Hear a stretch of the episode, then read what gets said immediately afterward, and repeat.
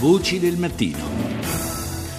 Ancora buongiorno da Paolo Salerno, quello dell'immigrazione è un tema sempre più scottante come dimostra un dato, quasi metà degli sbarchi nel Mediterraneo degli ultimi cinque anni si è verificato nel corso del solo 2014.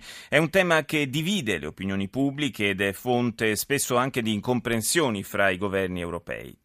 Ieri il quotidiano La Stampa, insieme ad altri cinque giornali del vecchio continente, il País, Le Monde, il Guardian, il polacco Gazeta, il tedesco Süddeutsche Zeitung, ha voluto dedicare un supplemento al tema dell'immigrazione. Paola Cortese ha chiesto al direttore della Stampa, Mario Calabresi, quale sia il significato di questa iniziativa. Volevamo mettere dei numeri, cioè dare ai cittadini europei gli strumenti per capire che cosa sta succedendo. È vero che c'è stata un'ondata migratoria molto superiore nel 2014 rispetto agli anni precedenti. Siamo andati poi a raccontare quanto però pesano e quanto valgono dal punto di vista economico, per esempio, gli immigrati. È vero anche che la paura ormai sembra essere diventata un elemento dominante della politica degli Stati europei. Sì, molte volte la paura è comprensibile, le insicurezze delle persone. E non è una fotografia che è tutta bianca o tutta nera, eh?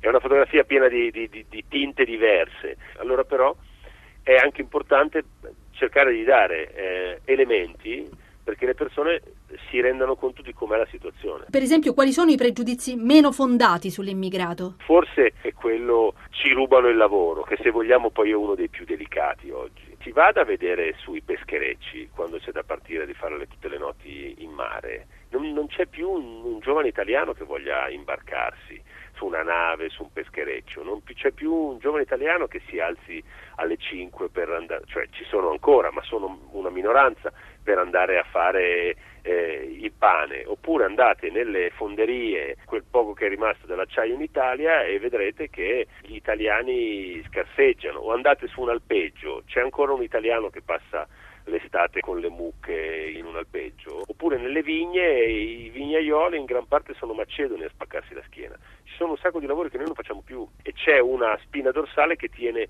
su una parte importante della nostra economia. Paura del diverso però ora è diventata anche paura del terrorismo e paura dell'Ebola. Certamente su questo c'è da vigilare, ma anche qui vi sentirei solo di dire una cosa. L'idea che Ebola arrivi coi barconi è abbastanza fantascientifico nel senso che Ebola ha un tempo di sviluppo della malattia in un periodo che va da, dai 7 ai 21 giorni, sappiamo che le persone che fanno quei viaggi della speranza si imbarcano sui barconi, stanno mesi in giro nei deserti e poi sulle spiagge della Libia prima di imbarcarsi, per cui come dire un malato non, non, ha il tempo per fare quel viaggio. La stampa di Torino è comunque un osservatorio privilegiato. In una città che è orfana della Fiat, c'è forse in atto una guerra fra poveri?